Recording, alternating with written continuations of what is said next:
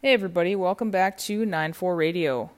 Today we are going to talk about conflict language and architect language.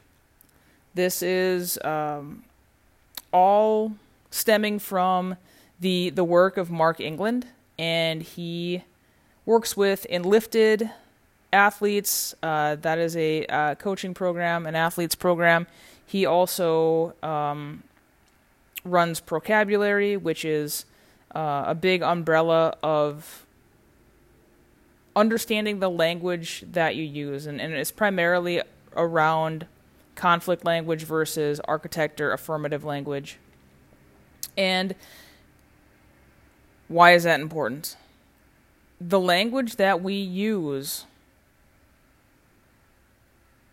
is very powerful because your thoughts are your words, are your actions, are your future, right? The not only the language that you use for yourself determines your own future, but the language that you use around others really determines the relationship that you have with them. And we were we are going to get into some examples of conflict language versus architect language, and it will be very clear how just using different words will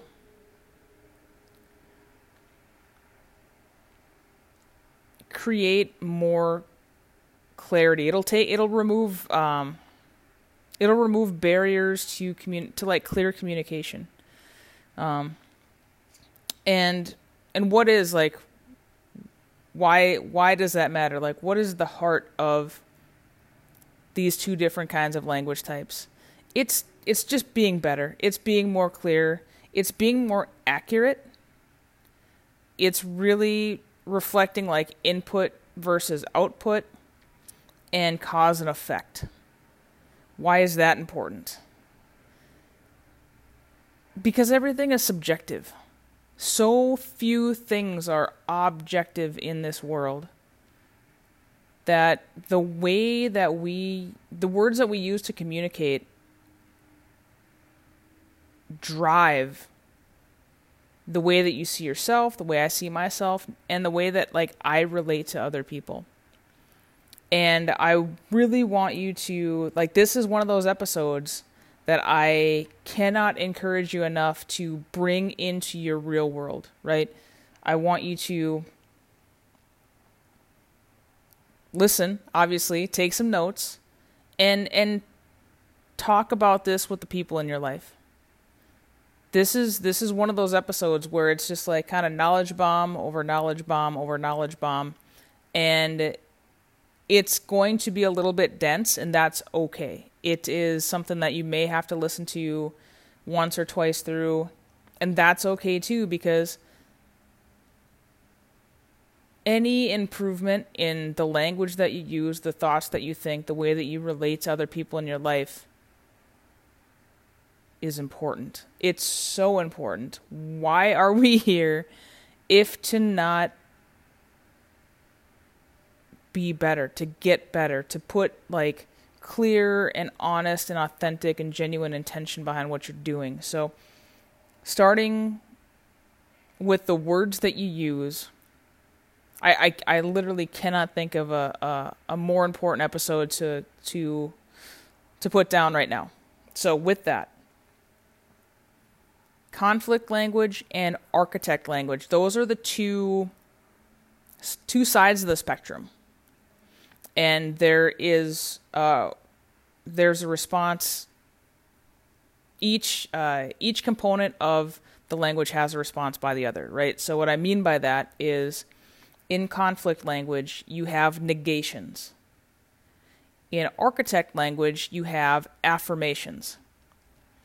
In conflict language, you have projections. And in architect language, you have taking responsibility. In conflict language, you have soft talk. And in architect language, you have solid talk. And we are going to go through, I'm going to give examples of, of each of those. And we'll start with negations. So, negations is simply saying the things that you don't want. Have you ever been in a situation where you have asked somebody what their preference is and they tell you what they don't want? For example, hey, where do you want to go to eat tonight? I don't know. I don't want burgers and I don't want chicken and I I don't want to go to that steak place. Okay? That still didn't answer the question, right? And even if you don't like I I totally get depending on what your relationship is like, it's easier to just give options. Using affirmative language, using or using architect language using affirmations. Hey, where do you want to go tonight? Oh, I don't know. There's this. Uh, well, I'll, give you some options. So I would totally go to the sushi place. I would go to the the pizza place, or I would go to the um, this burger place.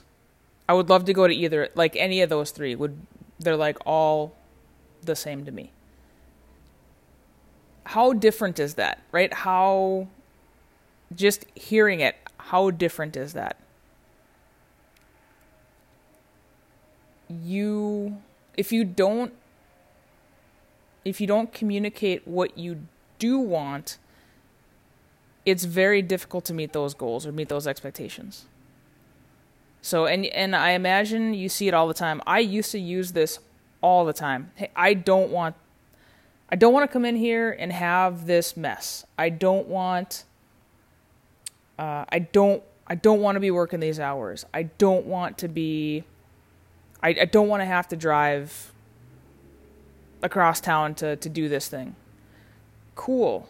What do you want? Because using that that affirmation that sets appropriate boundaries. It just does. And saying what you don't want doesn't give anybody any more clarity on what you do want. So, those are negations and affirmations. Let's talk about projections and taking responsibility, taking ownership. So, projections. He made me do this. He made me do that. Um, he didn't call and wake me up, so I was late for work, right? Um, my Mom didn't remind me that I my homework was due and I didn't get it done. So it's my mom's fault. Can you like can you see how using projections completely turns you into a victim? You're a complete victim of circumstance. You have absolutely no control over taking action to make your situation any better using projections completely turns you into a victim.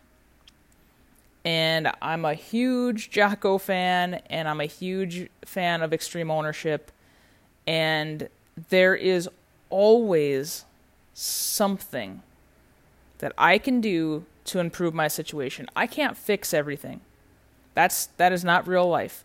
I cannot wave a magic wand. I cannot take action to fix everything, but I can do something to make me to, to put me to put myself in a better spot.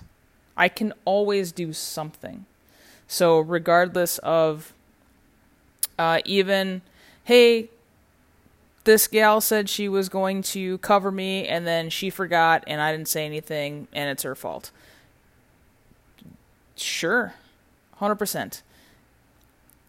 Using you know like the the language that you are taking ownership hey uh, this happened so nobody covered my shift and i had communicated with this person and i didn't follow up i i didn't follow up that's my bad what what can we do now right it's the same thing but you are acknowledging what steps you could take to improve your situation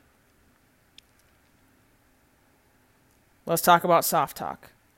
This is this is being from the upper Midwest. This is just life. This is the hardest one for me that I've had to put the most brain power and intention behind. So, soft talk. Kinda, probably just. It, it softens the directness of a statement. So, for example, I kind of want to start eating better to maybe lose some weight. I I might um, I might look at some stuff on the internet and then maybe um, maybe start doing something on Monday or whenever. That is soft talk. That's all soft talk. Do you listening to that like you can re-listen to that too? Do you think that I'm going to make any marked changes to my nutrition after listening to me maybe and just and I don't know and kind of zero chance. There is zero chance with that mindset I am going to change anything anytime soon. Flip that and use solid talk. I got to tighten up my diet.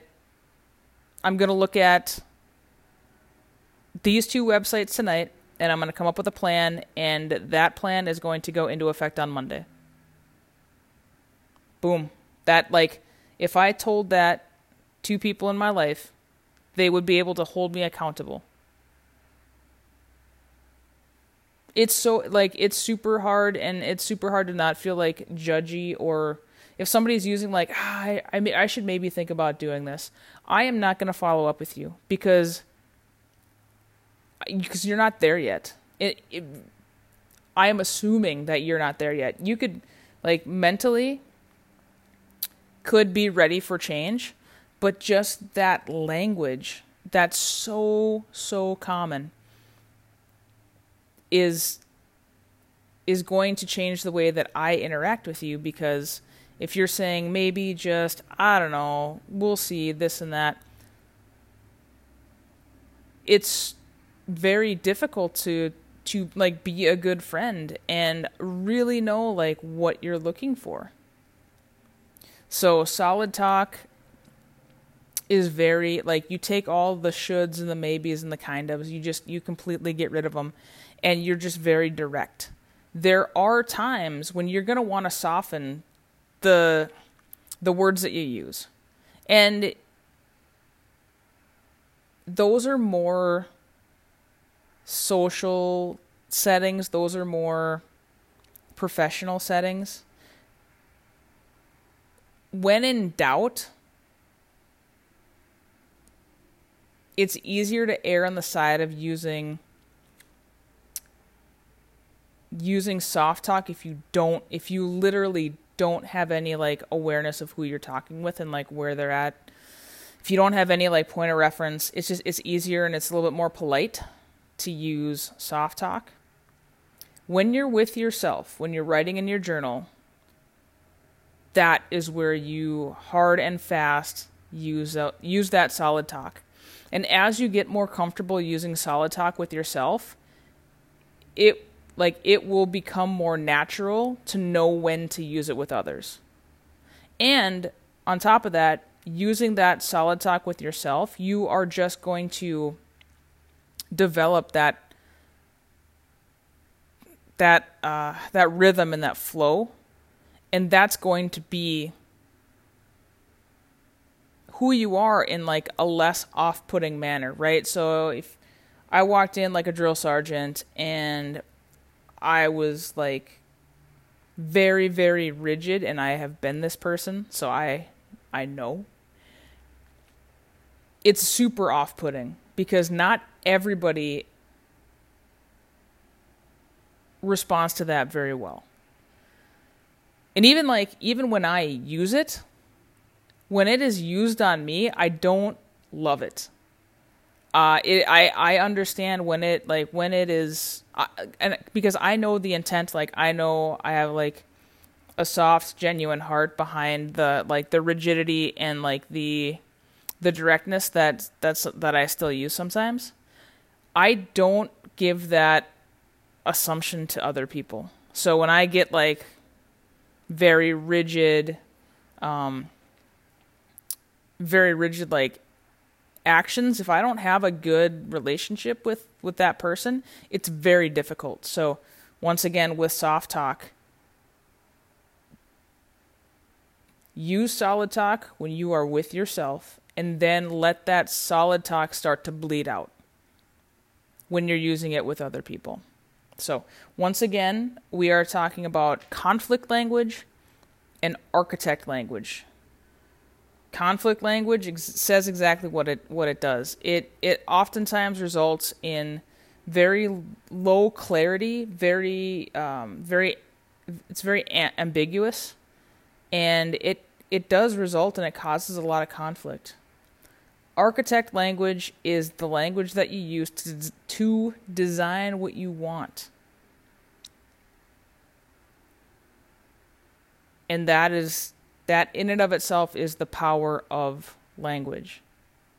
So this is the very first uh, step into language. We can deep, deep, deep dive into it. Uh, once again, this is a lot of this is derived from Mark England's work, and uh, and, and the website is Procabulary, and I cannot recommend the core language upgrade enough. It's it's done in a month. And it's one of those things that it's very easy to learn and it's very it takes you know it takes brain power to implement but it's through that implementation is where you see a, just a tremendous amount of gains so enjoy. Uh, take some take some control and put some intention behind the words that you're using, and uh, we will see you next time. Thanks.